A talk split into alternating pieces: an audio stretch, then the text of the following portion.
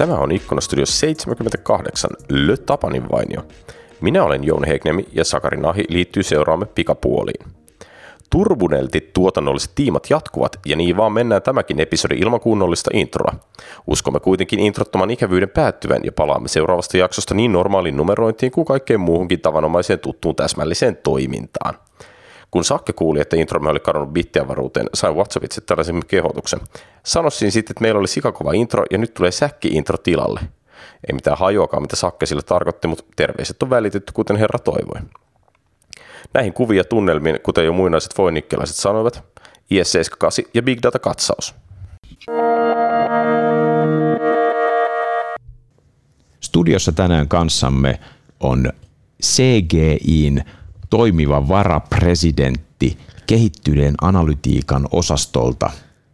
Tämä herättää tietysti kysymyksiä, että kuka johtaa alikehittynyttä analytiikkaa CGIllä, mutta siitä meidän ei tarvitse nyt huolia, koska täällä on Microsoft Data Platform MVP Oskari Heikkinen, joka tietää, mikä on pilvianalytiikan nykytilanne. Tervetuloa, Oskari. Kiitos paljon. Mukava olla täällä taas toista kertaa nyt teidän kanssa jutustelemassa. Hei vaan, minunkin puolesta hauska nähdä näin 44 jakson tauon jälkeen. Se on ollut pitkä, pitkä siivu pilvianalytiikka siinä välissä. Onko meistä tehty niin montaa jaksoa? Niinpä. Niinpä, mutta kyllä ilmeisesti ollaan, koska silleen tuo matikka tuossa toimii, vaikka se ei ihan täysin ikkunastudion lineaarista niin jaksonumerointi matikkaa olekaan, mutta kuitenkin. Oskari on vääntänyt dataa 80 ikkunastudio-jakson verran. Mieti Oskari, kuinka paljon se on dataa. Niin.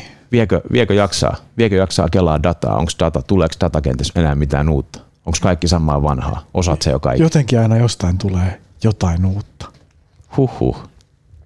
Aika siisti. Hei, ähm, toimiva varapresidentti sikseen, niin tota, sä, mitä sä teet oikeastaan these days? Oot sä niinku, jaksossa 34 sä teit hands-on data-arkkitehtuuri ja, ja niinku datan käsittelyjuttuja, kerroit meille niinku, mitä on data scientistin duuni ja puhuttiin vähän HD Insightista ja semmoisia juttuja. Mitäs tänä päivänä, mitä sulla on työpöydällä? Kyllä se on aika pitkälle sitä samaa. Kato, jotenkin mä oon mitä löytänyt, tapahtunut? jotenkin mä oon löytänyt oman juttuni ja diggaan siitä ja sitten mä oon vaan tehnyt ja tehnyt ja tehnyt sitä juttua tässä nyt siitä lähtien. Mites, onko vielä HD Insight? Silloin puhuttiin HD Insightista. Onko nyt edelleen HD Insight? Onko se pöydällä? Kyllähän se on sellainen, mitä ihmiset ajaa tai organisaatiot ajaa tuotannossa aika paljon tällä hetkellä.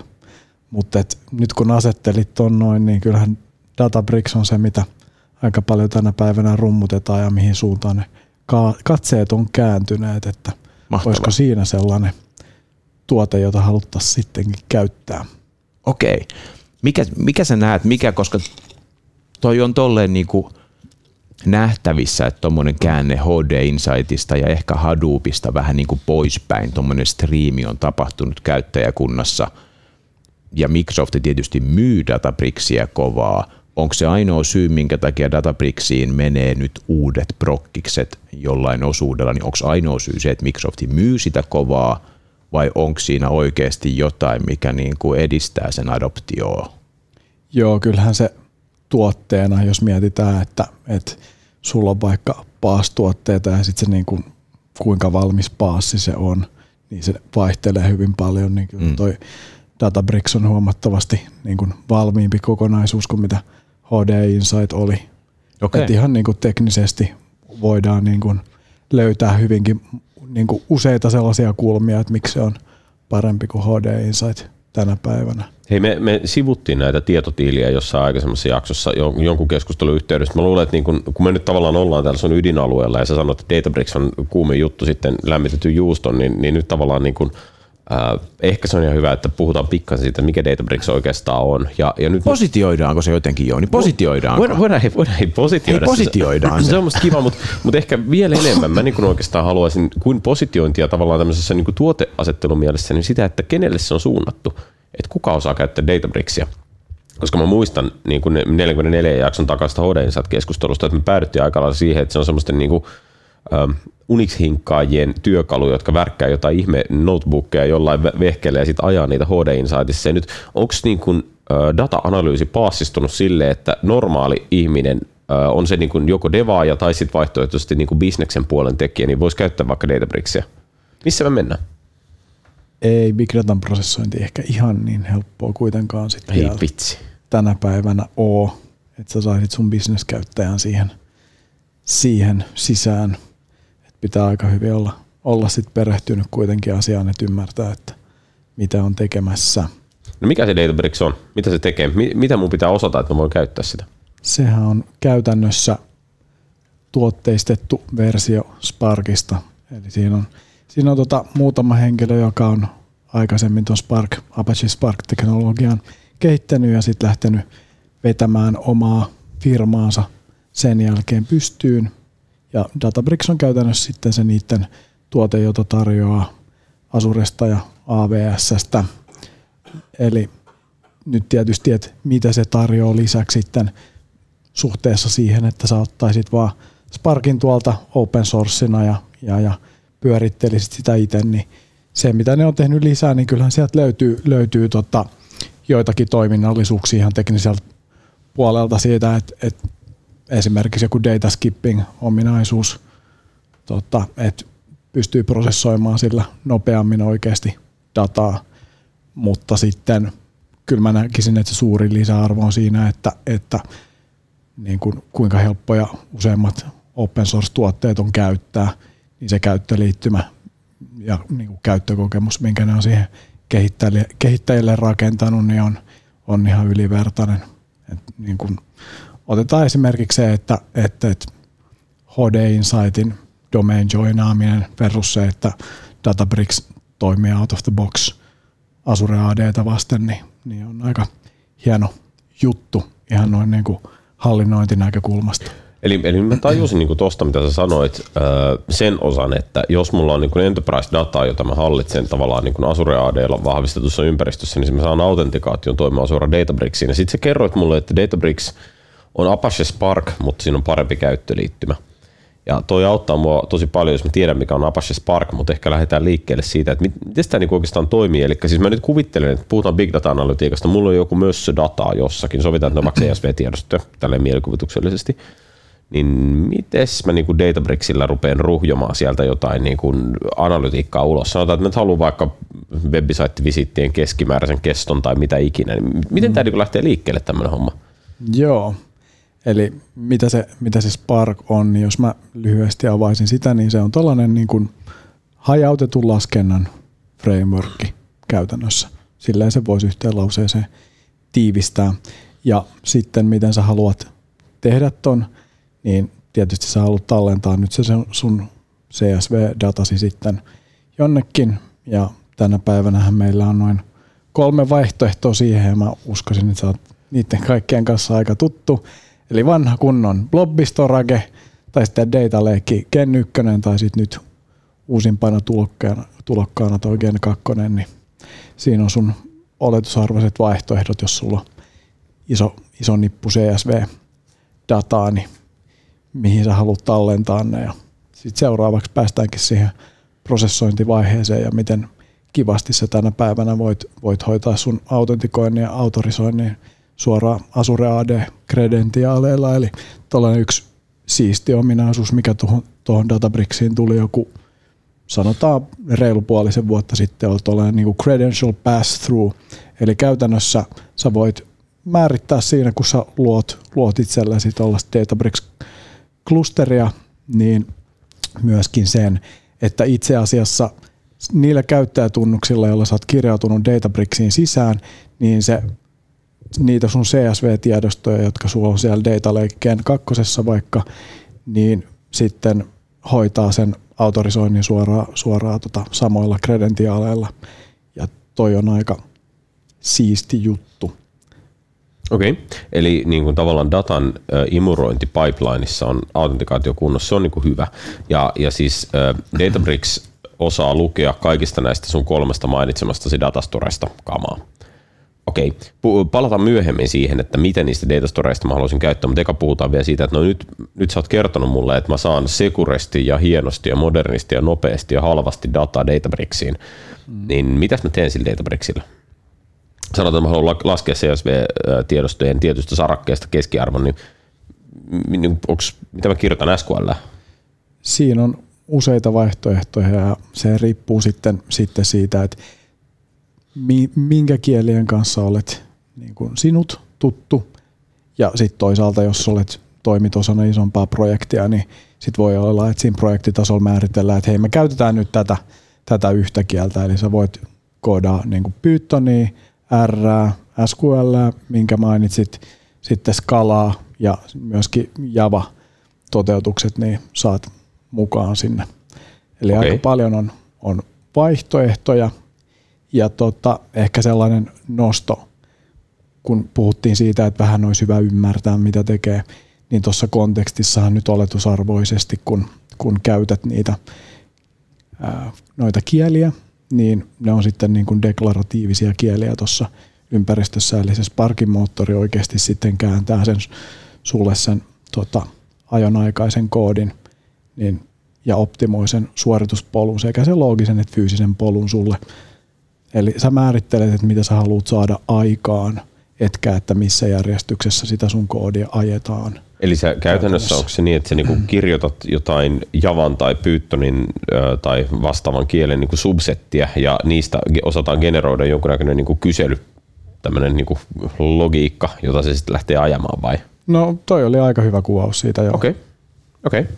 Ihan vain side noteina, jos meillä nyt kuuntelijoissa on joku, joku kehittäjä, joka haluaisi tuohon suuntaan lähteä tai, tai nuorempi henkilö, jota nämä asiat kiinnostaa ja mitä on nyt jutellut, jutellut tällä tulevien henkilöiden kanssa, niin he pohtii, että no mikä kieli, mikä kieli, minkä kielen mä otan.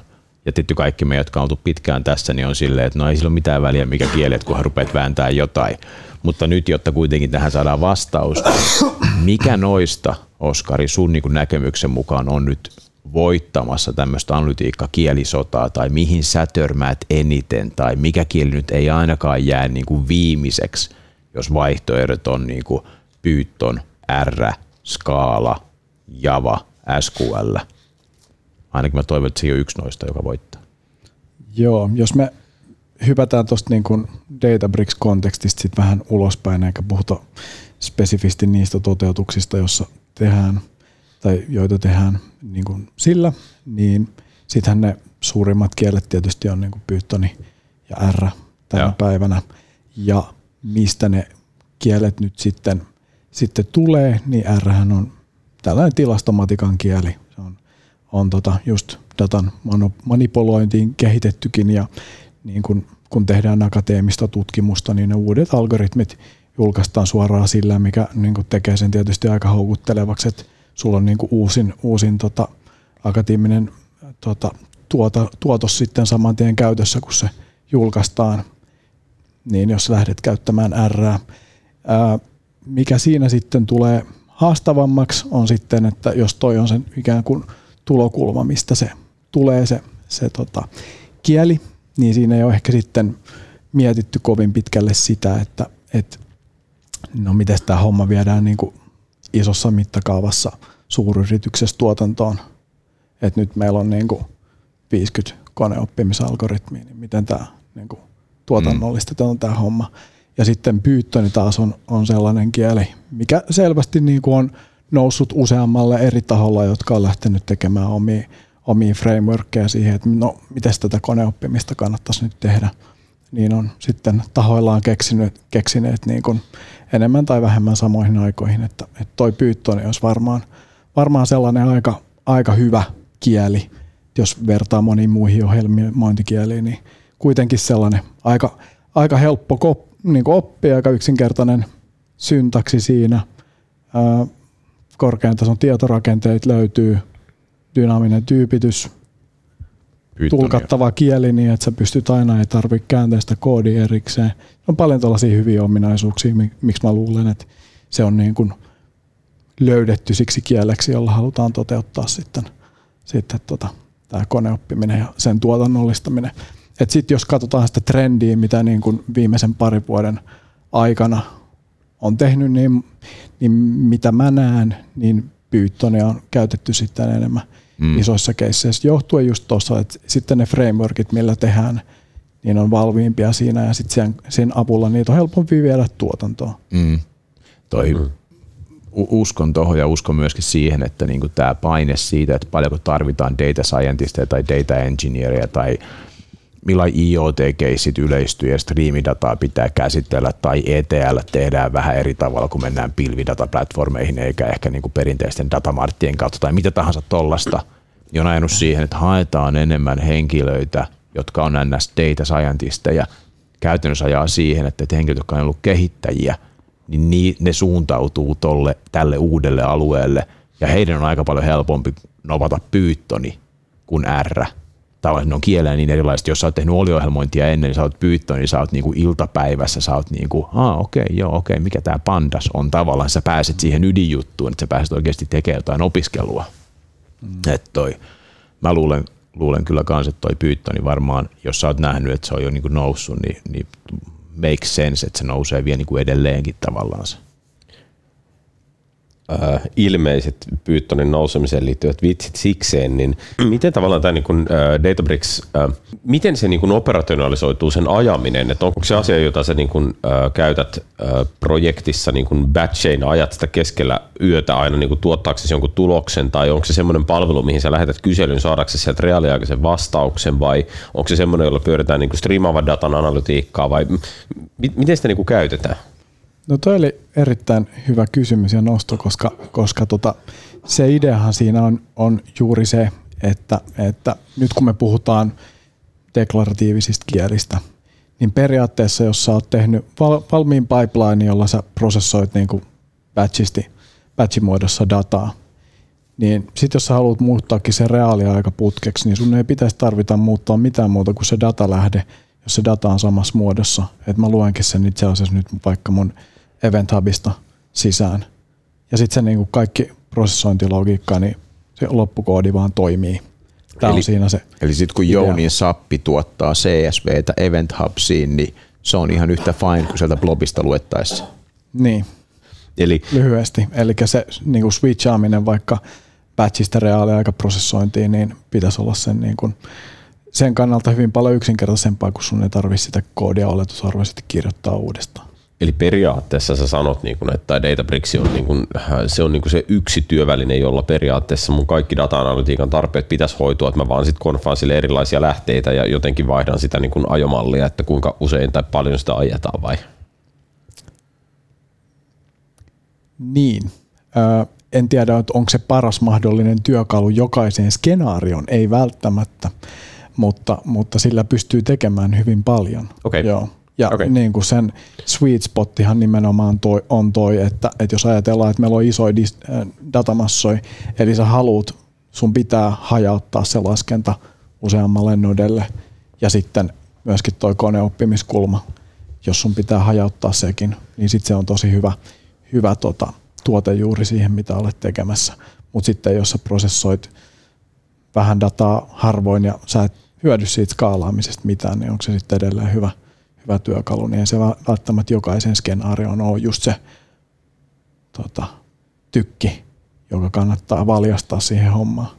No nyt kun sä oot tämän, tämän alan niin kuin ykköspyssy, niin olisi kiva, jos käännetään tuo sama kysymys toisinpäin, kysytään niin, että okei, asiakkaalla on semivakava analytiikan tarve, lähtisikö sä Databricksiä evaluoimaan niin kuin ensimmäisenä optiona se riippuu siitä, että mitä pitää saada aikaiseksi. Semivakava analytiikan Semivakava. nyt oli ehkä jos tämä ei, aamu, riitä, spe, jos ei riitä speksinä sulle, niin nyt mä, mä ihmettelen, hei vice president, nyt ihan oikeasti. Semivakava analytiikan tarve, toistuvaa analytiikan tarvetta, tarve jotain aggregoida ja muuta, niin onko se Azure Databricks se työkalu, mitä sä lähdet niinku ekana päässä kelaan, että onko tämä se juttu tavansa, onko se sulla se, niinku, onko se saavuttanut sen go-to tool, niin kuin ti- tilan tai statein, että sä niin kuin evaluoit sen niin kuin aina niin kuin ekana tai alkupäässä, vai onko sulla joku toinen, mitä sä niin ajattelet, että hei, tätä mä käytän enemmän, että tämä on niin kuin, tämä haluan miettiä eka? No jos mietitään nyt sitten vaikka tuon koneoppimisen näkökulmasta, niin ei se välttämättä siitäkään näkökulmasta ole se ensimmäinen työkalu, että aha, koneoppimista, okei, okay, Databricks pöytää, ei. Mm. Sieltä löytyy sitten Azuresta muitakin palveluja sitä varten jotka usein, use, useammin itse asiassa niin soveltuu sitten niihin niin kuin käyttötapauksiin, mitä oikeasti on.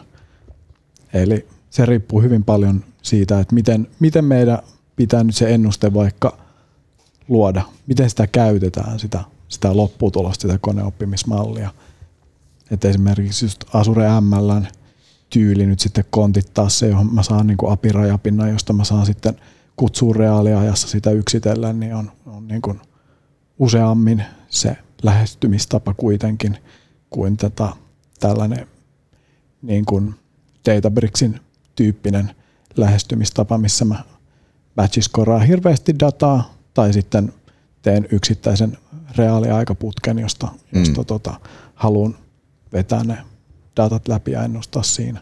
Okei, okay. eli jos nyt on niin kuin, jos tämä skenaario tätä mun jo tarpeeksi hyvää speksiä nyt lähettäisiin syventään ja sanottaisiin, että että hei, että me, me halutaan, niin kuin, täällä tulee dataa, tulee real time tai tulee patchina ja me halutaan se tallentaa tuonne uuteen tietovarastoon ja sitten siellä on jotain aggregoitua arvoa, niin sitten no hei, Azure Databricks voisi toimia tähän, mutta jos se olisi niin, että hei, meillä tulee tätä dataa ja, ja sitten meidän pitäisi saada jostain rajapinnasta tietoa, että millä todennäköisyydellä tätä laitetta pitää huoltaa seuraavan kolmen viikon aikana, niin sitten sä olisit silleen, no hei, että niin kuin Azure ML Studio voisi olla tähän se ykkösjuttu, mitä sä kelaat.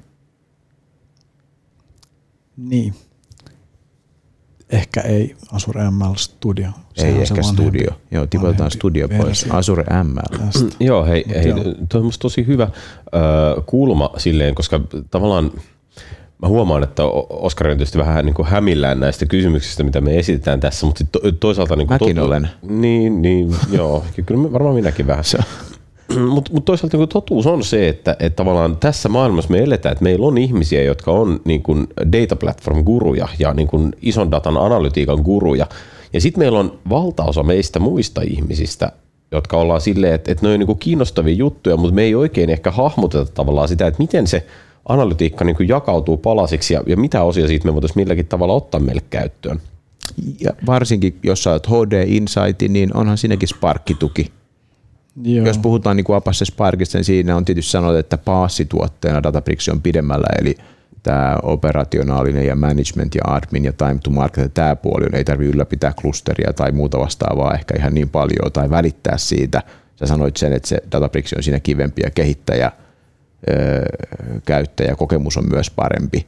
Mutta just tämä, että mitkä ne on ne niinku rajavedot tavallaan, että jos miettii sitä – että tehdään analytiikkaa, niin on Azure ML, mihin sä viittasit, okei, sitten on niin kuin Azure Databricks, onko ne nyt ne kaksi niin kuin Microsoftin kärkityökalua, onko ne keihään kärjet tavallansa, minkä kautta sä lähdet kelaan, että sä teet oikeastaan sitä heittomerkeissä arvoa asiakkaalle.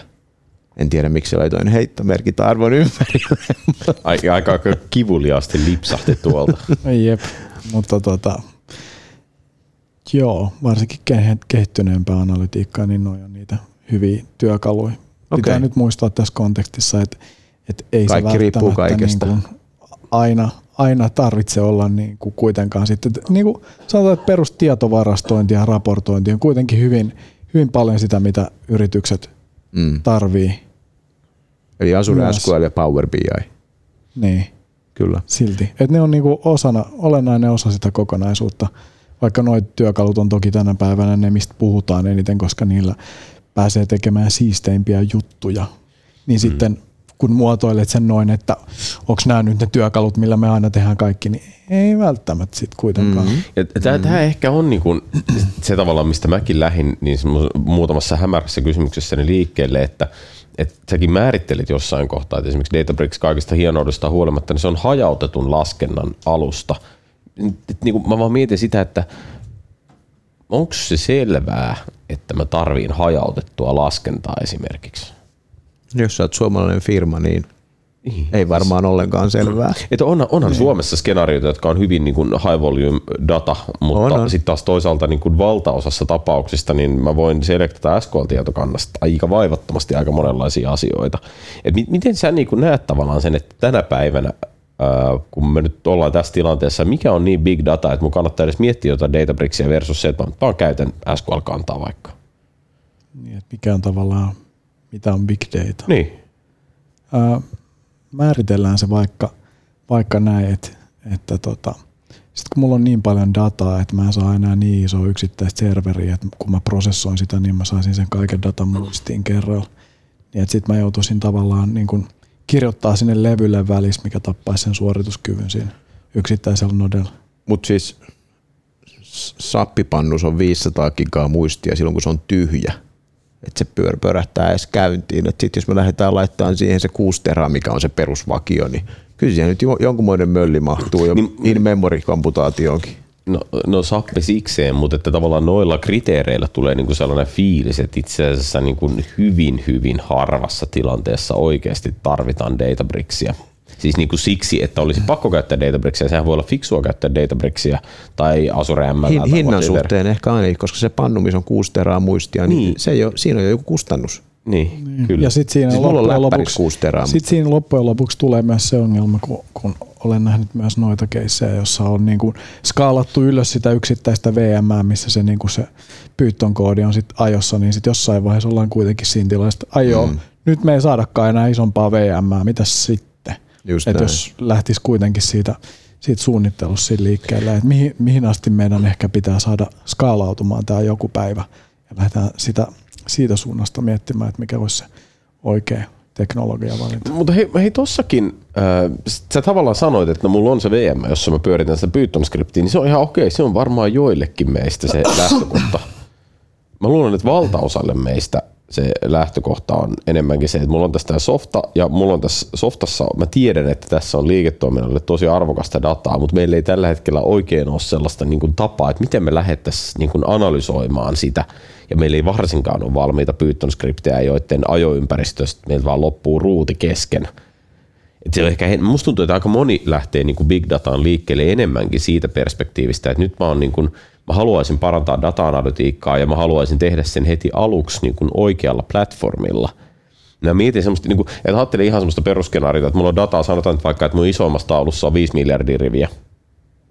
Ei triviaali määrä, mutta ei missään nimessä niin kuin big data määrä ja äh, lähtisit sä tekemään tollaiselle määrälle sitä analytiikkaa niin kun käyttäen esimerkiksi Databricksia vai menisit se niin SQL-lauseilla ja, ja custom-koodilla niin pitkälle kuin pääsee?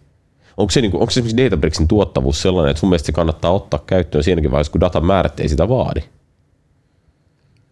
Kyllä, nyt niin kuin 5 miljardia riviä alkaa olla jo sellainen mm. chunky, että jos sun pitää se kaikki, kaikki laskea, niin kyllähän siinä hetken aikaa menee. Mm. Riippuu on, se aika, on, on, se aika iso jo. Ri, niin riippuu, mitä pitää laskea ja pitääkö, jos sä lasket yhden rivin, niin pitääkö sun katsoa kaikkia muitakin rivejä ja muuta tavallaan, mm. miten se niinku aggregoitat. Siinä ne on niinku, Mut viisi ti, ti, ti, tietyissä riveissä 5 miljoonaa riviä voi olla jo kivulias SQL, ettei se niinku... Mutta siis 5 miljardia riviä jotain tämmöistä niinku perustyyliä, jotain vaikka webisaitin visiittidataa tai, mm. tai jotain tällaista. Ja niinku, Jäbän Fitbit-tuloksia. Niin just.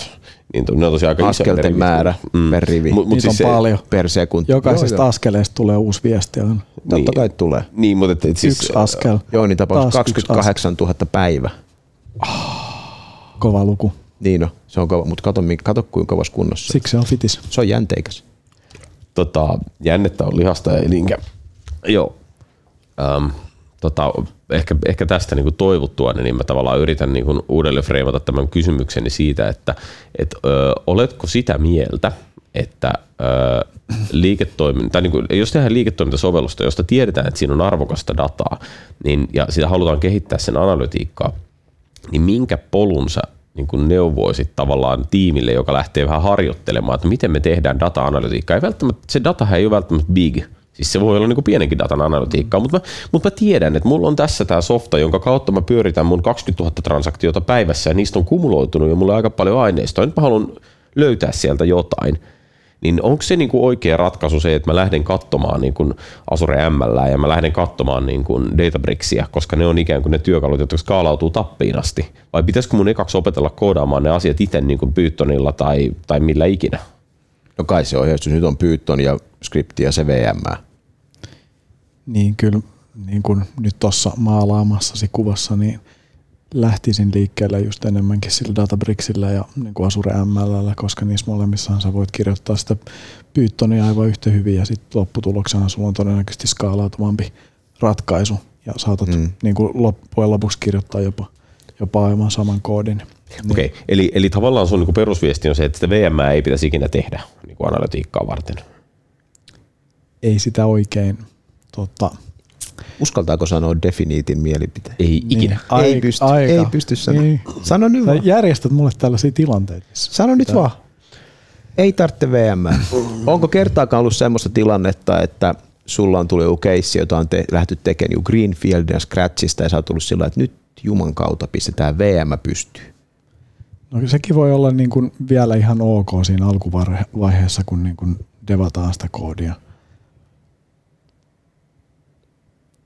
Ja Ei vaan- ei vaan sit, saa. Se, sit se vaan tota, sit se, mut kunhan se Azure ML on niin kuin mukana siinä, että Mm. se on loppujen lopuksi se ympäristö, missä tota, ää, pidät, pidät, pidät kirjaa niistä eri versioista, mitkä sä oot kouluttanut, Mm. mikä niiden, mitä, mikä niiden suorituskyky on ja niin kuin samoin Just se näin. monitorointihan tulee sitä kautta, että, että tota se tarjoaa hirveästi paljon enemmän kuin se, että tekisi vaan kustomia. Kuvi- Kuvitellaan, jos sä tällaiset tiedät, jos se organisaatio, missä sä nyt oot sitten adviceaamassa tuota hommaa ja tekee sitä hommaa, niin se nyt on, sulla on tuossa nyt H&M-AIin tarra sun läppärissä, että se on sitten vaikka joku Hennes Maurits, joku isompi lafka. Mä ostan sieltä vaikka tuhat sukkaa joka päivä ja sitten niitä eventtiä, eventtiä tulee. Ja sä tiedät, että siinä tulee, niin kuin, että, että se organisaatio se tarve kasvaa ja se toiminta on niin iso, että sen skaalautumisvaatimus tulee sieltä. Niin jos sä oot alussa sillä lailla, että okei, käyt, voidaan käyttää VM, että saadaan tämä homma niin kickstartattua, niin onko sulla sitten kuitenkin selkeä visio, että se siirtyy pois sieltä VMstä? Onko se niin kuin heti alkuun jo selkeä visio? Se pitää vaan kommunikoida sit siinä tiimissä, että kai te ymmärrätte, että tämä on tämä niinku kokonaiskuva. Että se VM voi olla hyvä, hyvä tässä alussa, mm. että ruvetaan, ruvetaan tota, käyttämään sitä niinku ympäristönä, missä, missä tota, skodataan sitä ratkaisua ja, ja tota, sit jos algoritmi on sellainen, että yhden VM tehot riittää siihen kouluttamiseen normaalisti, niin miksei sitä mallia voisi kouluttaakin siinä ihan, Mm. ihan hyvin siinä VMllä. Mutta sitten niin kuin kommunikoidaan se, että tämä lopullinen tuotantoympäristö ei sitten ole DM. Mm. Yes. Mulla on dilemma. Ja sen dilemman nimi on Cosmos DB. Ja Cosmos DB nyt tarjoaa Apache Spark rajapinnan ja wrapperin ja se toimii Apache Sparkina totta kai globaalina multimaster writina ja muuta. Ja nyt siinä on Jupyter Notebooks ja Cosmos DB pystyy käyttämään niin sitä suoraan sitä database, että sä pystyt tekemään sen suoraan niin kuin SQL query ja rakentaa niin kuin Jupyter Notebooks-maisia juttuja. Ja nyt meillä on Azuressa Apache Sparks Cosmos DBssä ja Apache Sparks Azure Databricksissa ja Apache Sparks HD Insightissa. Ja nyt me käytiin vähän jo HD Insight versus Azure Databricks läpi, mistä sä aika selkeästi sanoit, että Azure Databricks on tämä tulevaisuuden airut ja HD Insightissa on paljon kamaa vielä tuotannossa, mutta katseet on vähän kääntynyt Azure Databricksiin. Mm. No miten nyt sitten tämä Cosmos DB ja Apache Sparks, miten se tähän tulee? Tähän oli julkaistu nyt ihan tällä viikolla, sä oot varmaan ehtinyt tähän aika syvällisesti jo tutustua. Voit sä avata noin best practices tästä. Joo, mä just meinasin sitä silleen, että oot sä positioimaan varma, että tämä ei ole Yes. nyt NDA-alasta tietoa. Ei, ei, tämä on NDA-alaista tietoa. Okei. Tää, tää tuli toi, tää tuli toi Nimma Rehme blogas tästä muutama päivää sitten. Loistavaa. Niin, niin joo.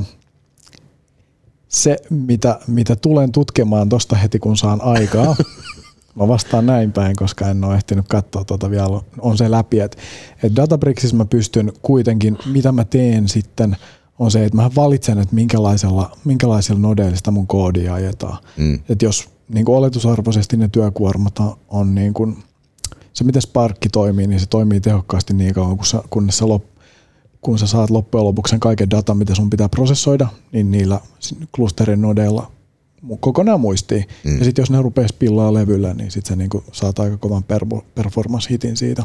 Mm. Niin tota, oletusarvoisesti käytän, käytän yleensä sellaisia nodeja, missä on, on sitten niinku tällaisia memory optimized Mm. nodeja, että täytyy vähän enemmän muistia. Mutta sitten tietysti, jos me vaikka reaaliajassa prosessoidaan sitä dataa, niin siitä voi olla, että compute optimized nodet on, on parempia. Mm. Eli mä pystyn optimoimaan sen raudan sit siihen prosessointiin, mitä mä oon tekemässä, niin tuolla Databricksillä hyvin.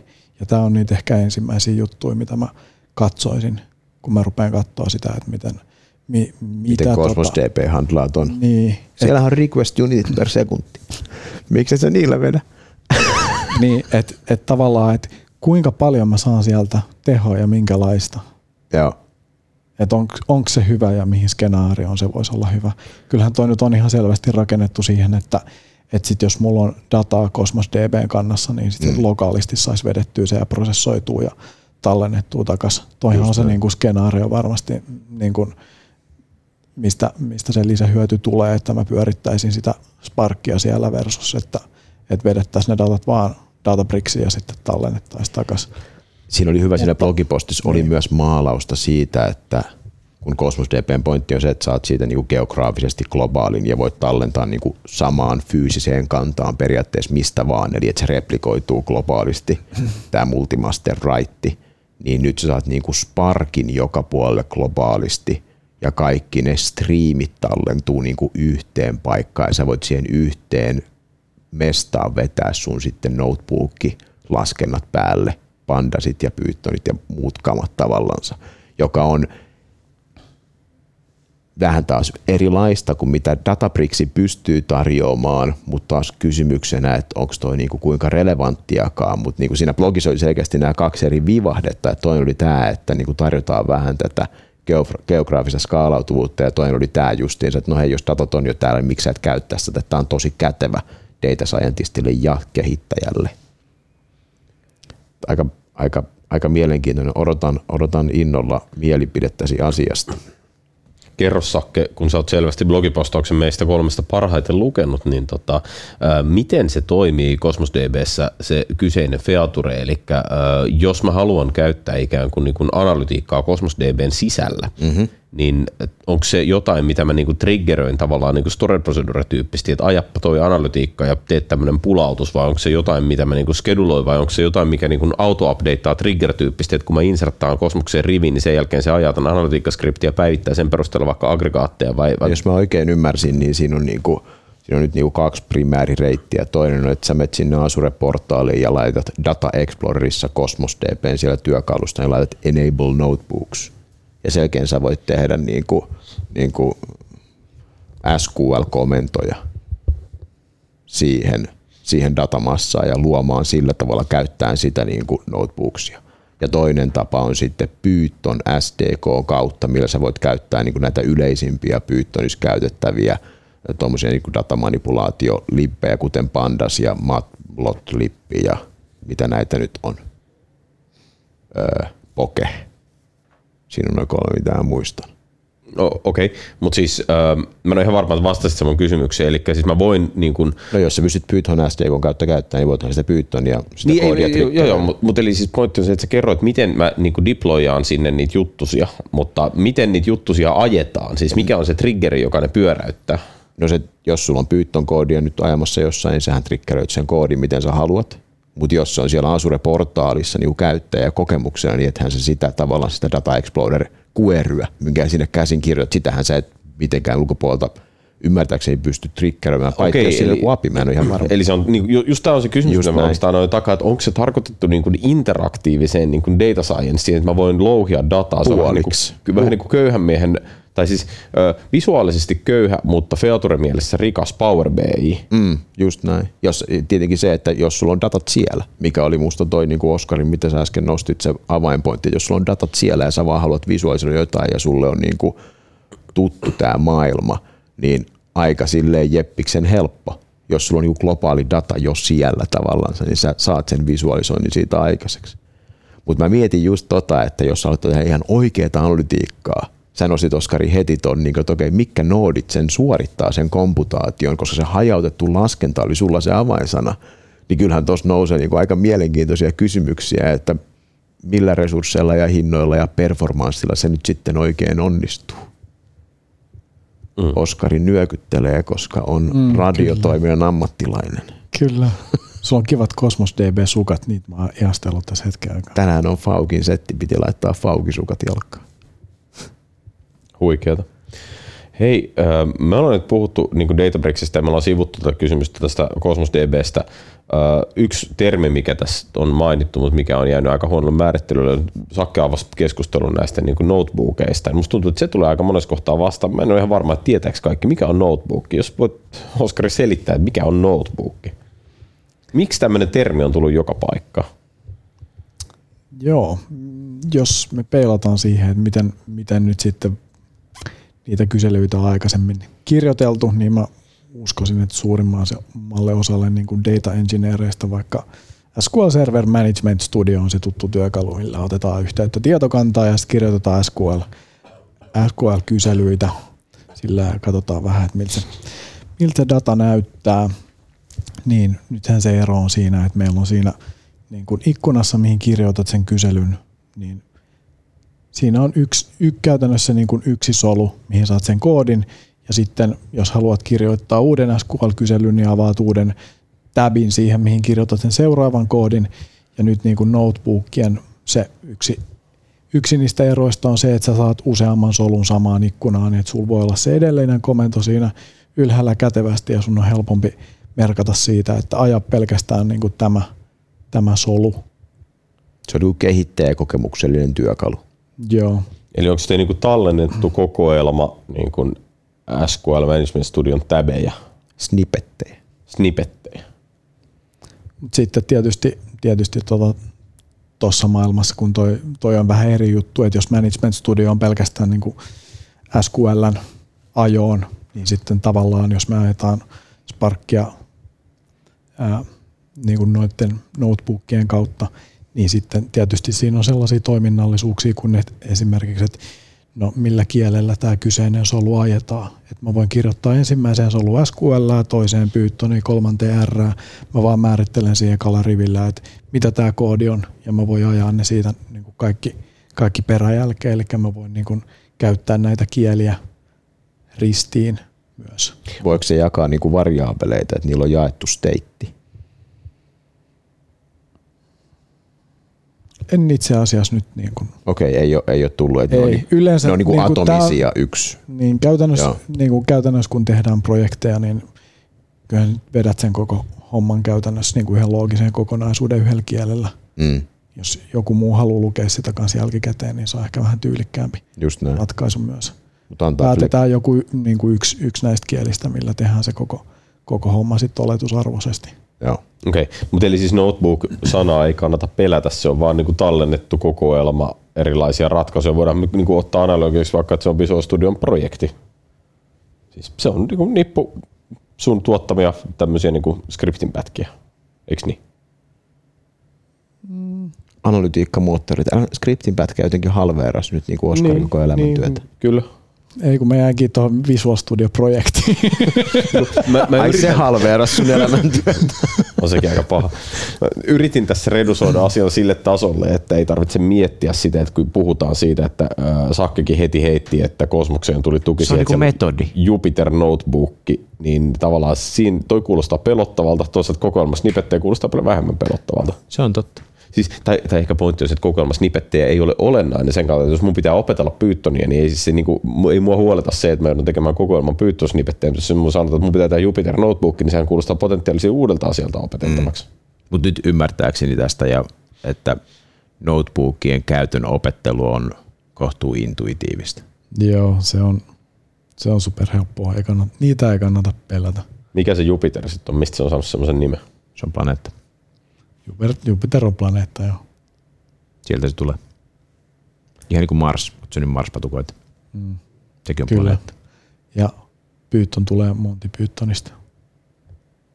Tämä selvä. Sen pitäisi olla planeetta. Tota, puhutaanko sitten, me ollaan puhuttu nyt analytiikasta ja pohdittu, että mihin se niin kuin Databricks positioituu ja, ja muuta sellaista. Niin puhutaanko... Ja vähän Azure MLkin positioituu ja vähän positioituu SQL plus Power BI. Joo. Aika hyvin positioituu itse asiassa mun mielestä nämä kärjet. Semmoisia juttuja. Joo. Niin puhutaanko datavarastoinnista vähän sen sitten. Sitten sä aloitit niin kuin puhumalla Blob Storageista ja Data Lakeista versiosta 1 ja versiosta 2. No versiota 1 ja 2 me ollaan vertailtu itse asiassa aikaisemmin, oliko se Icon Studio 71, niin menee ehkä siihen keskusteluun. Ei vertailla niitä. Mä haluaisin puhua Snowflakeista. Niin, se on mun mielestä aika kiva semmoinen. Koska, koska se puskee joka puolelta. Ja mikä se on? Ei kun tiedät sä, siis kun... Muuta kuin, että me ollaan kaikki uniikkeja ja se on musta tosi Joo, siis, siis, mä haluan kanssa, että puhutaan Snowflakeista, mutta musta se on just kiinnostavaa sanoa, että se puskee joka puolelta. Mä oon siinä niin valmis väittää, että niin kuin aika iso osa tämän jakson kuuntelijoista ei ole vielä kuullut hirveästi Snowflakeista, paitsi tietenkin ne, jotka on niin kuin big datassa sisällä. Mm. Mutta ei Snowflake, ei se ole niin Microsoft Azure Snowflake, ei se ole semmoinen asia, mitä luukutetaan tuolla joka paikassa, mutta se on ihan totta, että jos mä luen Big Data-analytiikkaa tai jotain sellaista, niin Snowflake-sanat tulee vastaan, mutta mä luulen, että aika isolle osalle ihmistä se on täysin kokemuspiiri ulkopuolella. Mutta nyt, nyt herra Lumihiutalle voi vähän avata, että mitä täällä tapahtuu. Sä oot Trumpin kannattaja. Mm, nope. Niin. Wow, olen, olen sanaton. Tota, jos me rakennetaan sitä niin kuin tietovarastoa ja mietitään sitä niin kuin arkkitehtuuria, että miten se tyypillisesti rakentuu, niin jos meillä on se data lake, minkä, minkä tuossa kerroit, että me tallennetaan sinne meidän isot, isot tietomassat ja sitten prosessoidaan, vähän aggregoidaan sitä ja sitten viedään, viedään tota, se sinne niin kuin meidän normaaliin tietovarastoon ja, ja tota, nythän meillä on vaihtoehtoina tosiaan, jos meillä ei ole sitten niin hirveästi sitä dataa, niin mehän voidaan tehdä se tosiaan edelleen Azure SQL databasein päälle. Sitten meillä on Azure SQL Data Warehouse ja nyt sitten Snowflake on myöskin tuonut oman tarjoamansa Azureen. Millainen Snowflake niin. nyt on erilainen kuin Oracle? Oh. Mietin vaan, että onhan meillä nyt IBM DP2 ja onhan meillä tuossa nyt noita vaihtoehtoja. Toi on aika, aika vähän niin kuin että lähtisi niin kuin tapaa Saken baarissa. Miten se, suure, miten se poikkeaa kompostista? Ihan vaan niin kuin, aika se niin reilu asettelu. Mutta Hei, no. molemmat distilloi jotain, milloin järkikäyttöä. Wow. Se on totta. Näin molemmissa madot tekee kaiken työn. No niin, moving on. Tota, puhutaan, puhutaan siis tästä positiivista. Mikä se Snowflake on? Se on, että Snowflake on tuonut tarjoamansa Azureen. Se viittaa siihen, että Snowflake on Joo. yritys. Joo, eli niillä vähän, vähän vastaava juttu kuin, kuin mitä Databricksilla on. Muuten mielenkiintoista nähdä, että, että löytyy useampia tällaisia firmoja, jotka, jotka to, on lähtenyt sillä liikkeelle, että mehän tehdään meidän oma tuote ja tarjotaan sitä niin kuin pilvestä. Mm. Niin, niin tota, käytännössä se on tällainen MPP, eli Massively Parallel Processing moottori, juurikin tietovarastointiin tarkoitettu. Ja, ja nyt sitten, jos sitä vertaa niin kuin ensin MPP-moottori ihan normaali relaatiotietokantaan, niin tietysti se ero on, on sitten siinä, että, että se data tallennetaan tai jaetaan niin useammalle niin kuin compute, nodelle. Eli käytännössä hajautettua laskentaa me tehdään jälleen vähän, vähän niin kuin samaa ideaa jopa kuin mitä tuossa niin kuin HD Insightissa tai Databricksissa tai niin kuin Sparkissa yleensä tai Hadoopissa yleensä oli. Että meillä onkin itse asiassa useampi niin kuin serveri siellä alla ja kaikki laskee siitä vaan niin kuin osan niistä, niistä riveistä. Okei, eli kun mä haluan ostaa Snowflakein itselleni, niin mistä mä ostan sen? Onko se niin marketplace? Se ei ole Microsoftin tuote, niin se on niin marketplace-osto vai? Se itse asiassa ei ole edes marketplaceissa saatavilla.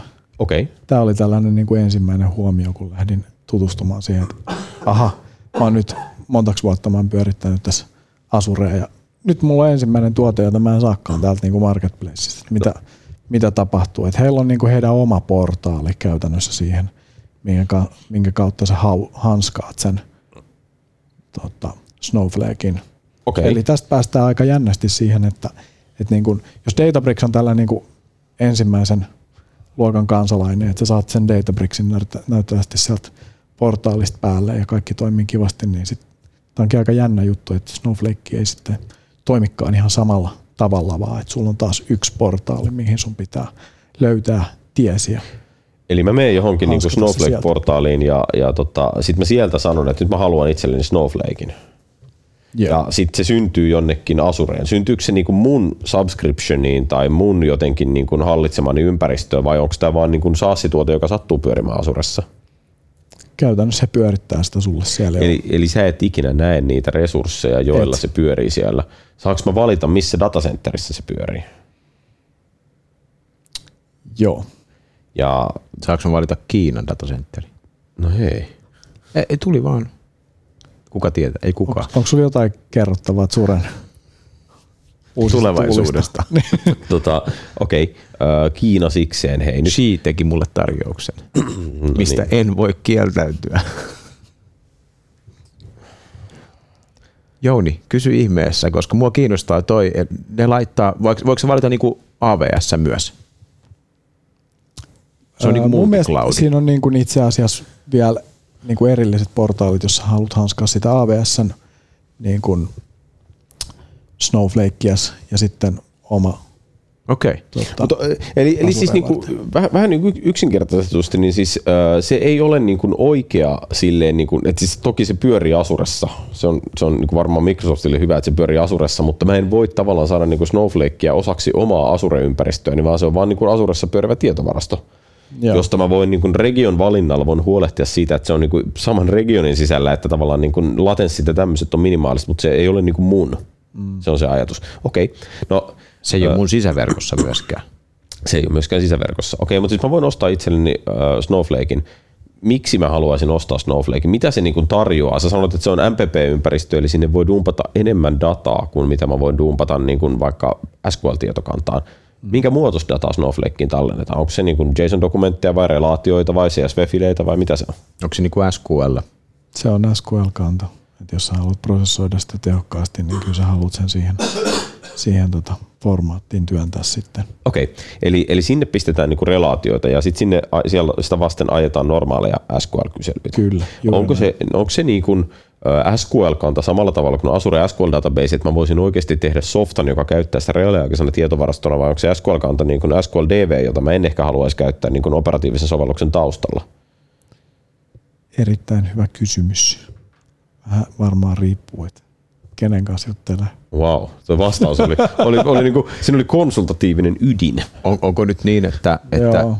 Snowflake-jenkki-yritys myy sitä hyvänä molempiin tarkoituksiin? Eli, eli tota, se niin kuin markkinointiviestin tähän kuvaa sen sillä tavalla, että jos sut loppuu tehot, niin ikään kuin Snowflakein sellainen, ää, miten he erottautuu markkinoista tällä hetkellä niin kuin teknisesti noista vaikka niin kuin Redshiftistä tai Azure SQL Data Warehouseista on se niin kuin multiklusteri lähestymistapa. Eli että sulla on niin kuin kerran datat siellä, mutta sä saat useamman niin kuin klusterin siihen saman datan päälle Mm. ilman, että sun tarvitsee tehdä siellä niin kuin datakerrokset, mitään sun ei tarvitse monistaa sitä tai mitään muutakaan. Mm, Niin ikään kuin se tarina on sitten se, että laitat vaan lisää niitä klustereita sit sinne. Just näin, ne replikoi taustalla sulle niin kuin palveluna sen kaiken datan, että se on niin kuorumissa ja ajan tasalla. Ei replikoi sitä dataa. Se on niin kuin se. Mutta siis, mi- oot, mitä sä nyt oikeastaan sanot, tai siis mä ymmärrän, kuulen kyllä mitä sä sanot, mutta mitä, mitä väliä sillä on, mitä sä sanot, eli siis miksi mä haluaisin lisää klustereita? Siis, Ikkuna Studio slogan. Mitä väliä sillä on, mitä sä sanot? Ei kun- et- et- et- Haastatel- Mä- mä haastateltavalle. yritin- Kyllä, meillä, meillä on journalistinen etiikka ja käytöstavat on ihan niin kuin piikissä. Mä yritän kysyä sitä. None taken. Mä ja yritän, hyvin menee Joni. mä yritän kysyä sitä, yes, että... hitto kun tuntuu hyvältä.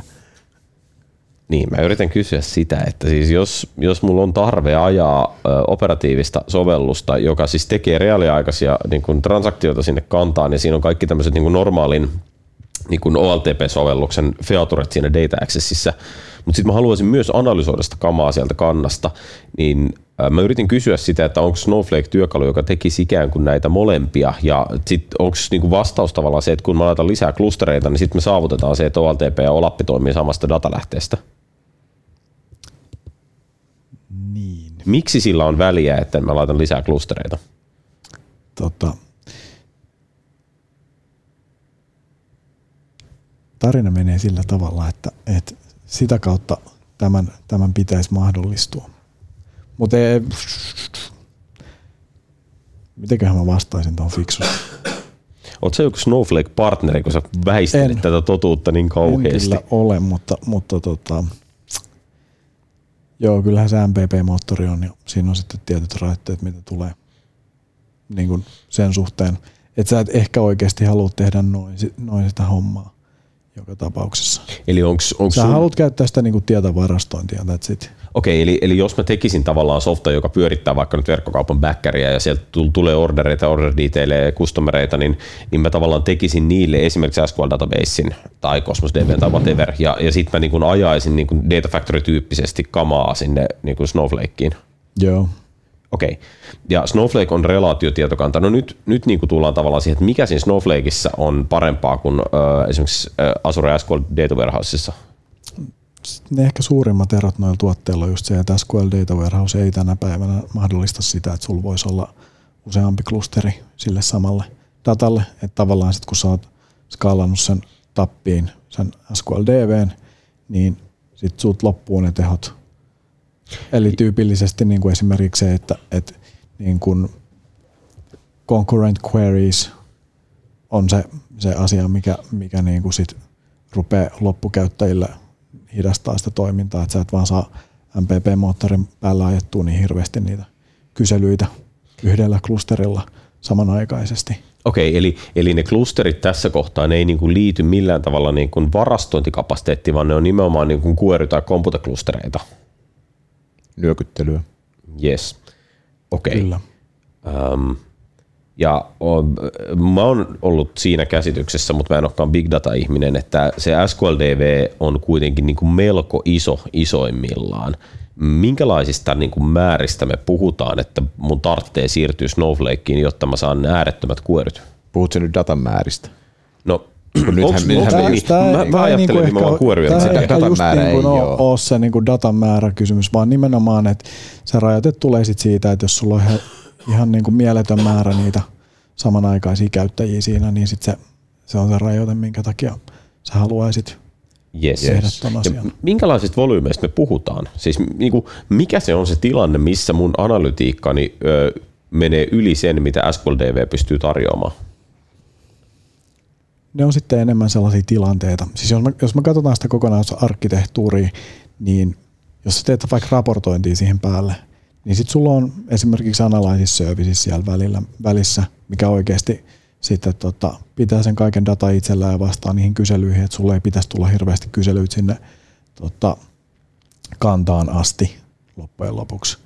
Eli sitten käyttötapaukset menee siihen, että jos sulla on siellä applikaatioita, jotka oikeasti, oikeasti tota käy analysoimassa sitä dataa, tai sitten jos, jos sun jostain syystä sulla on niin isoja ti- tietomassoja, että sä et tava, syystä tai toisesta niin kun, saa niitä sinne kaikki niitä sinne analysis serviceen mitenkään, mitenkään järkevästi, niin sitten se on toinen sellainen skenaario, missä, missä tota, niitä kyselyitä tulee sitten tietokantaan enemmän.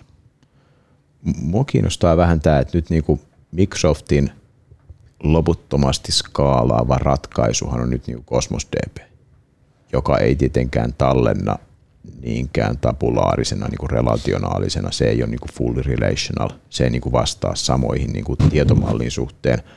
Mutta nyt kun siihen saa päälle tämmöistä analyysiä, ns. hajautettuna, saako, en tiedä saako, kuinka hyvin saako, niin kuin nostit Oskari noita hyviä huolia – sitten on Azure Databricks ja nyt tämä Snowflake, niin sekin on niinku hajautetun, on- sekin on niinku hajautetun laskennan väline, että siellä pystyy tekemään samoja asioita kuin Azure Databricksissa. Niin siis Pystyy. siinä pystyy käytännössä ajamaan sit SQL-kyselyitä. Okei, että siinä Et ei pysty tekemään. jää sit Okei, pois. Se jää pois siitä. Okei, että se ei ole niinku, se, se on niinku tietovarasto, se ei ole analytiikka työkalu niinkään. Juuri näin. Joo, joo. Okei. Okay. Mä yritän niin kuin miettiä tavallaan sitä, että mitkä on niin kuin ne valintatilanteet tässä datavarastokysymyksessä, niin tässä on, tässä on tullut nyt jo tosi paljon juttuja vastaan, mutta siis yksi on niin kuin tavallaan tietysti ensinnäkin se, että mikä se mun datan formaatti on, ja se on varmaan selvää, että jos me puhutaan niin kuin CSVstä, niin sitten mä lähden sille tielle, missä mulla on niin kuin, blob storage ja data lakeit ja tämän tyyppiset. Jos se on JSON-dokumentti, niin varmaan Cosmos DB on niin kuin houkutteleva optio. Jos se on relationaalista, niin sitten mä otan SQL databasein tai, tai jonkun managed instanssin, jos mä haluan niin kuin OLTP-kannan, mitä niin reaaliaikaisesti softista käytetään. Jos mä haluan niin kuin data warehousingia, niin ö, Azure SQL DB on ihan ok, kunhan mä en halua liian raskasta käyttöä sille. Ja jos mä haluan tosi raskasta relationaalista käyttöä, niin sitten ehkä Snowflake voisi olla se niin kuin ratkaisu vai? Onko tämä niin kuin se Tää oikea on ajatuspolku? Big, big picture. Joo, kyllä. Tota, sanoisin, että joo. Ja sitten jos mä haluan niin kun, ö, data-analyysiä ja mulla on niin kun, todella massiivisia määriä dataa, niin sitten sen pitää niin kun, rakentua sen päälle, että mä vien sen datan niin kun, data lakeen TMS ja rupean runnomaan sitä Databricksillä tai HD Insight-klusterilla. Niin. Et se on, se on sitten tavallaan niin kuin se äärettömästi skaalautuva vaihtoehto sillä puolella. Niin, just näin, että siinä on kuitenkin sitten tota, tietty määrä niitä nodeja, mitä sä saat sinne SQL-DV-klusteriin esimerkiksi. Joo. Kuinka monta sulla on siellä pellialla? Kustannusmielessähän toi mielenkiintoista, kun kaikki data on siellä Snowflakein subscriptionissa ja tulee sieltä ulos ja menee sun subscriptioniin, missä sulla on sitten se analytiikka-työkaluistus käytännössä, niin sitten kun sä lähdet sen takaisin sinne Snowflakeen, niin sitten tavallaan se kaikki bandwidth ja nämä kustannukset tulee sulle. En tiedä, onko noin niin kuin millään tavalla meaningfulleja, mutta toi on aika mielenkiintoinen toi rakenne, mikä sitä syntyy, että se ei ole sun hallussa. Sä et pysty kontrolloimaan tai määritteleen mitikoimaan kustannuksia niin kuin, se, niin kuin ympäristövalinnoilla oikeastaan.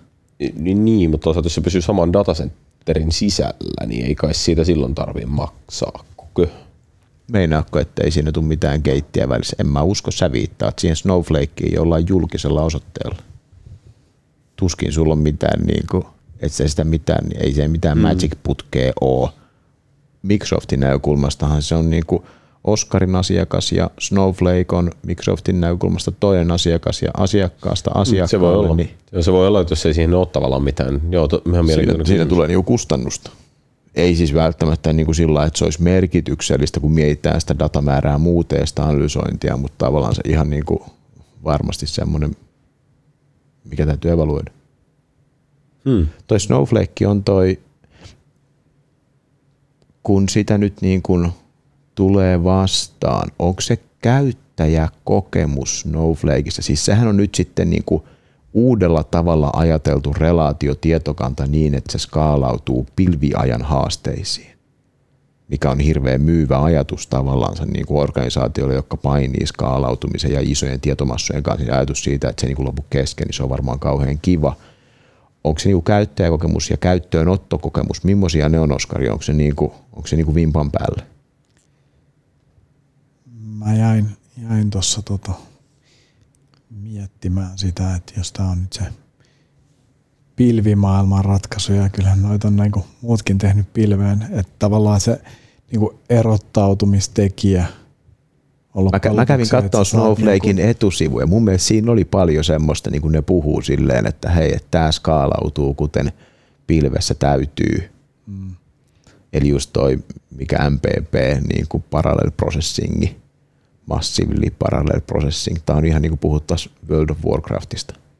Mm, joo, niin on, on se mun mielestä, että siihen saa sitten niin kuin nimenomaan ni, niitä lukutapahtumia skaalattua sillä tavalla, että laittaa useamman klusterin, niin se erottaa ne muista MPP-moottoreista Mm. sitten tällä hetkellä.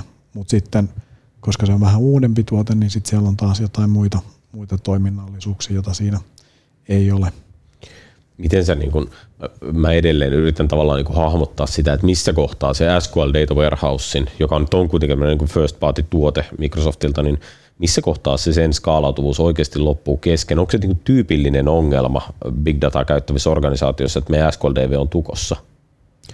Mutta onko tämä nyt taas se kokonaisarkkitehtuuri, mihin Oskari niin kuin viittasi aikaisemmin, että jos sulla on järkevät apit ja järkevät cachet siinä päällä, niin sittenhän, sittenhän se niin kuin ei tavallaan välttämättä loppu, mutta jos sun pitää päästä sinne tietovarastoon koko ajan tehdä paljon lukuja ja sun arkkitehtuuri nojaa siihen, että se vaan kantaa se kanta, ne kyselymäärät. Onks, niin kuin, musta sä viittasit tohon aikaisemmin, Oskari, ymmärsinkö mä sen niin kuin väärin vai? Niin siis tota, ollaan aika monta keissiä tehty Azure SQL Data Warehousella. Nyt jo niin kuin ennen, ennen Snowflakea tietysti niin kuin edelleen, edelleen käytössä niin suurimmalla osalla asiakkaista, että kyllähän se nyt niin kuin, mitä siitä saa tehoja sitten kuitenkin tuolla yhdellä klusterilla, niin onhan se nyt niin paljon, että, että, että ei ole hirveän monta suomalaista organisaatiota, jolla se ei riittäisi tuolla default setupilla. Mm. Että tavallaan se niin kuin skaalautumiskortti on vähän sellainen, että sitten kun ihmiset ostaa Snowflake, niin ne ostaa sen ajatuksen siitä, että ne, se skaalautuu sitten sillä approachilla. Niin, Forever! niin, kyllä, mutta sitten kuitenkin niin eihän noin bright-tapahtumat, niin jossain ne on levyllä ne datat. Niin Just näin. Mm. ei Kyllä. Se kuitenkaan sitten se puoli skaalaa ihan niin kuin infinitely, että on siinä joku Jos riidi on nopea, niin rajo- rajoitus siinäkin. Just näin. Tota, tuosta tulee niin kuin,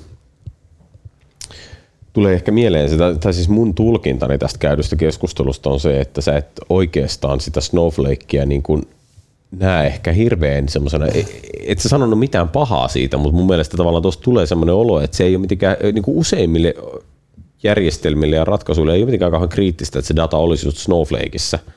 Et se on, se on vaan niin kuin tietyissä erityistilanteissa se on hyvä. Niin, se on tietysti ne tilanteet, missä se, se tota, pääsee tuottaa sitä lisäarvoa, että jos sä oikeasti laitat niitä klustereita enemmän pystyyn, niin sitten, sitten siitä on etua.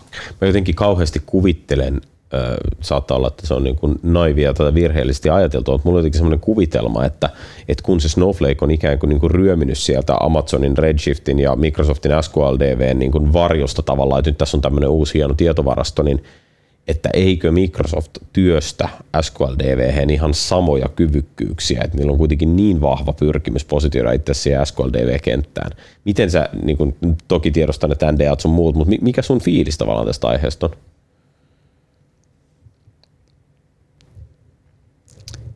Niin, siis ihan tunne, jos, jos ihan tunnepuolella jos, vaan.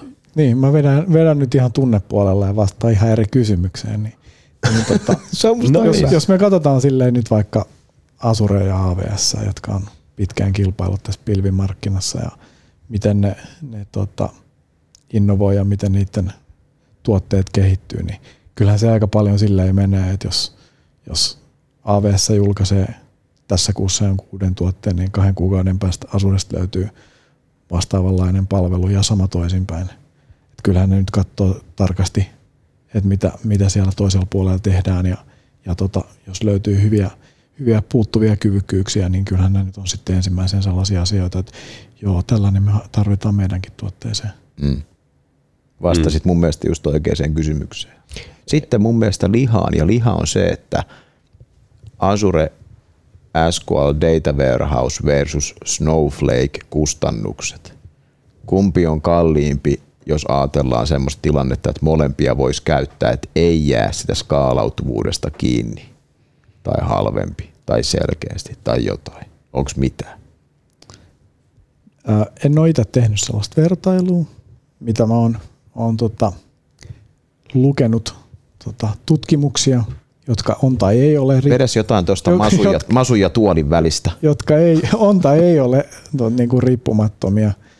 Niin, siis kuitenkin joka tapauksessa kolmannen osapuolen tekemiä tutkimuksia, mutta, mm. mutta näin, niin, niin sanotaan, että tällainen – price per performance mittareissa, niin, niin SQLDV on, on ollut parempi.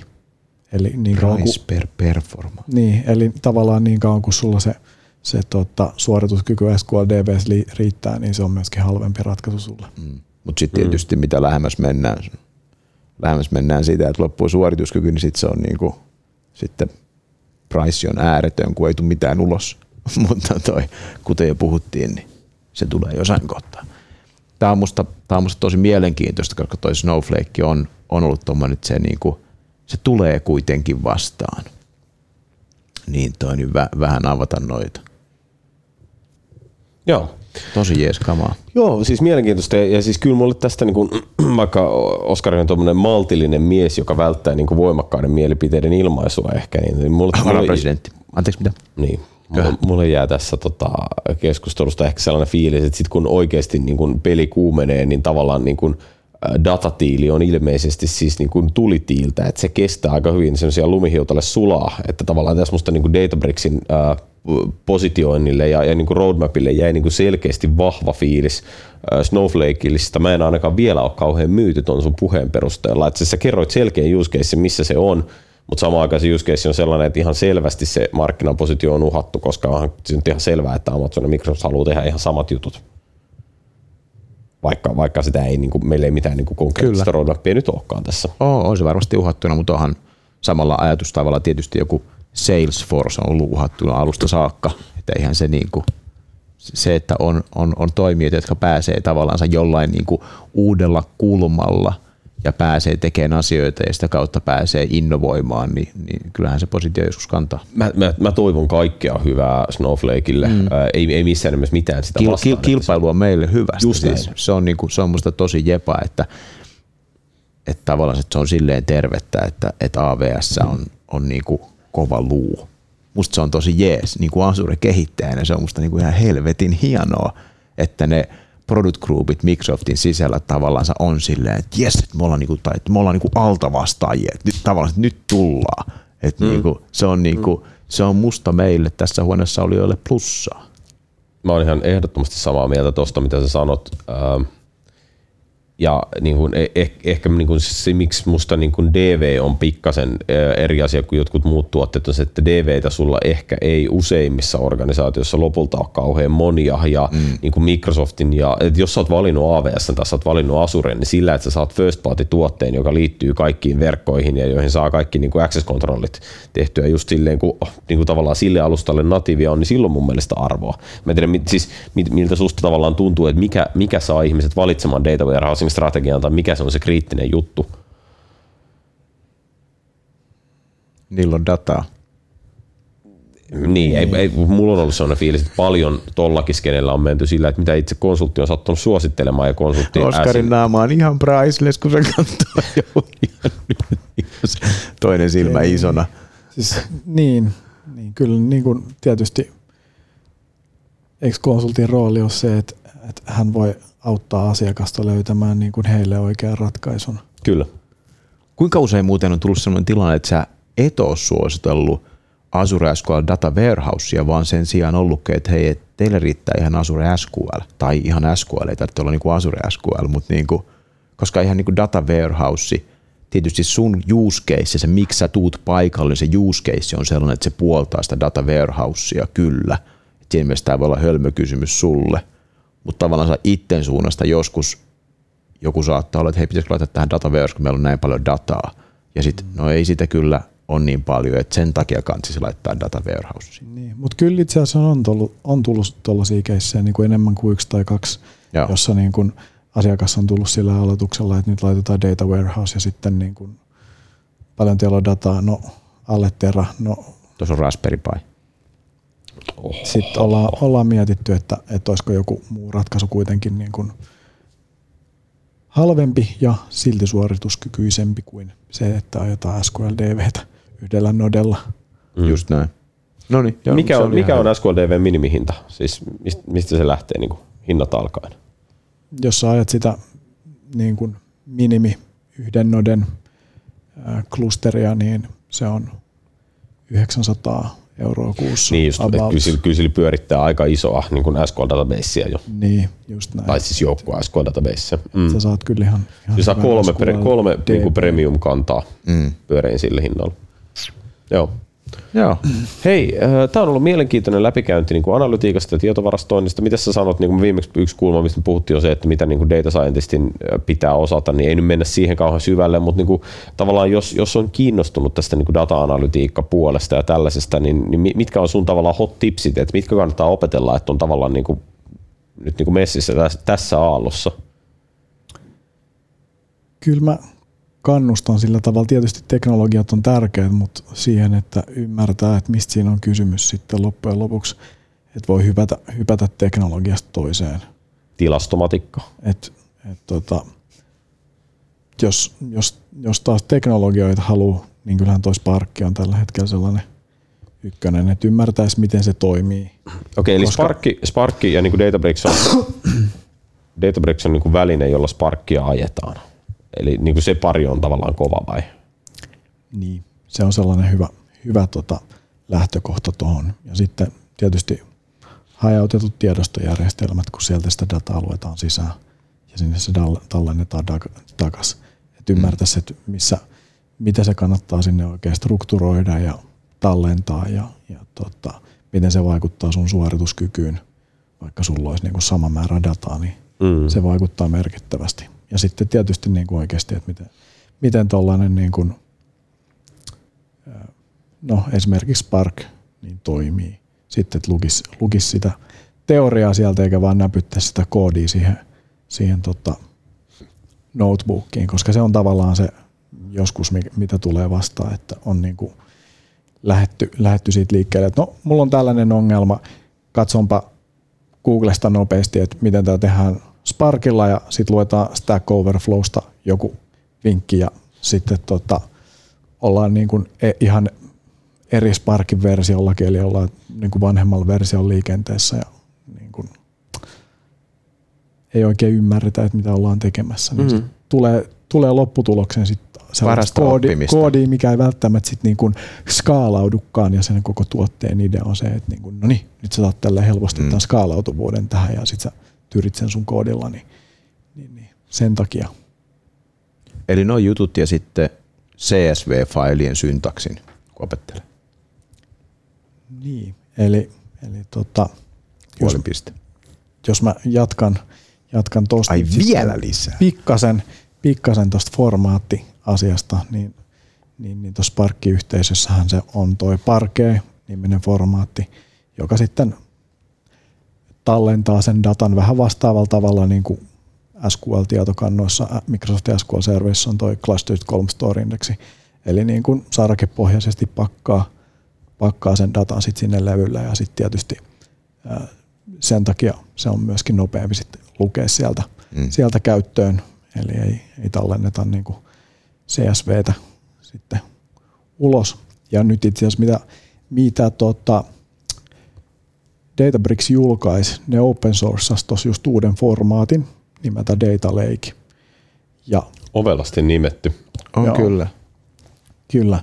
Niin, niin käytännössä siis perustuu hyvin vahvasti tuohon parkeen formaattiin, mutta ne on lisännyt siihen, lisännyt siihen kyvykkyyksiä. Esimerkiksi niin kuin transaction logit on nyt niin kuin kyvykkyytään siinä, mikä käytännössä tarkoittaa sitä, että, että, että saat niin kuin ACID-ominaisuudet sun datasta, minkä sä oot tar- tallentanut sun dataleikkiin. Sä voit tehdä niin kuin updateja ja deleteja sinne Mhm. sekaan. Ja niin kuin käytännössä toihan auttaa sua aika paljon, jos sulla on niin kuin vaikka GDPR-dataa siellä. Mm. Tuollaisia juttuja sä et voinut tehdä Parquet-formaatilla. Tai käytännössä pystyit, jos niin kuin tavallaan tuhosit sen ja kirjoitit sit niin kuin koko datasetin uudestaan. Mm. Niin toi on, niin kuin, jos mä otan yhden, yhden noston tuosta teknologiasta, että mikä kansi katsoa, niin, niin toi juttu kannattaa katsoa Ja par- läpitte. Parke on siis parkuet, eikö niin? Kyllä, Yes, eli jo- jos joku haluaa googlata, niin sieltä Kuulla. se löytyy. Niin, kirjoitan niin kuin parketti englanniksi. Voisin kuvitella, että se liittyy jotenkin siihen, että siinä on niitä puusauvoja limittäin ja sitten siitä on tullut tämä kolumn ja row ajatus niin kuin aika kivasti siitä. Puusaavat limittäin. Joo, tota, kiva, kiitos. Mennään äkkiä tuosta eteenpäin. Miten hei, miten siis, mä, en ollut itse asiassa niin kuin ajatellut tota asiaa tavallaan tämmöisen konkretian kannalta, että jos mä haluan niin kuin tehdä Parquet-formaattiin mun data lakein tai siis mun hajautetun tietovarastoon, niin miten mun pitää huomioida se esimerkiksi vaikka omassa softassa, joka outputtaa sinne dataa, niin pystyykö mä jotenkin niin kuin kirjoittamaan tämmöisiä Parquet-faileja suoraan? Onko se niin kuin se ajatus vai miten, miten se data konvertoituu Parqueeksi? Sehän on open source-formaatti, että periaatteessa pitäisi olla mahdollista kirjoittaa ihan parkeen, parkeen faileja sinunkin Onks- softastasi. Jos, käytännössä helpompaa ehkä tehdä silleen, että mä kirjoitan CSVtä, jossa on joku Data Factory tai joku, joka mössöntää sitä parkeeksi. Käytännössä joo, että joko Okei. niin Data Factorysta löytyy, löytyy toi kyvykkyys ja sitten vaihtoehtoinen tapa on tietysti rullata se Databricksin läpi. Okei, okay. Eli puoli piste riittää edelleen. niin.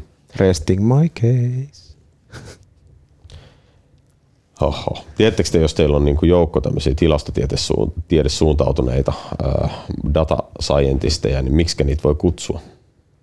No ne on ärräpäät. Kiitos Oskari, oli tosi makeeta saada sut tänne. Kiitoksia. Kiitos. Kiitos.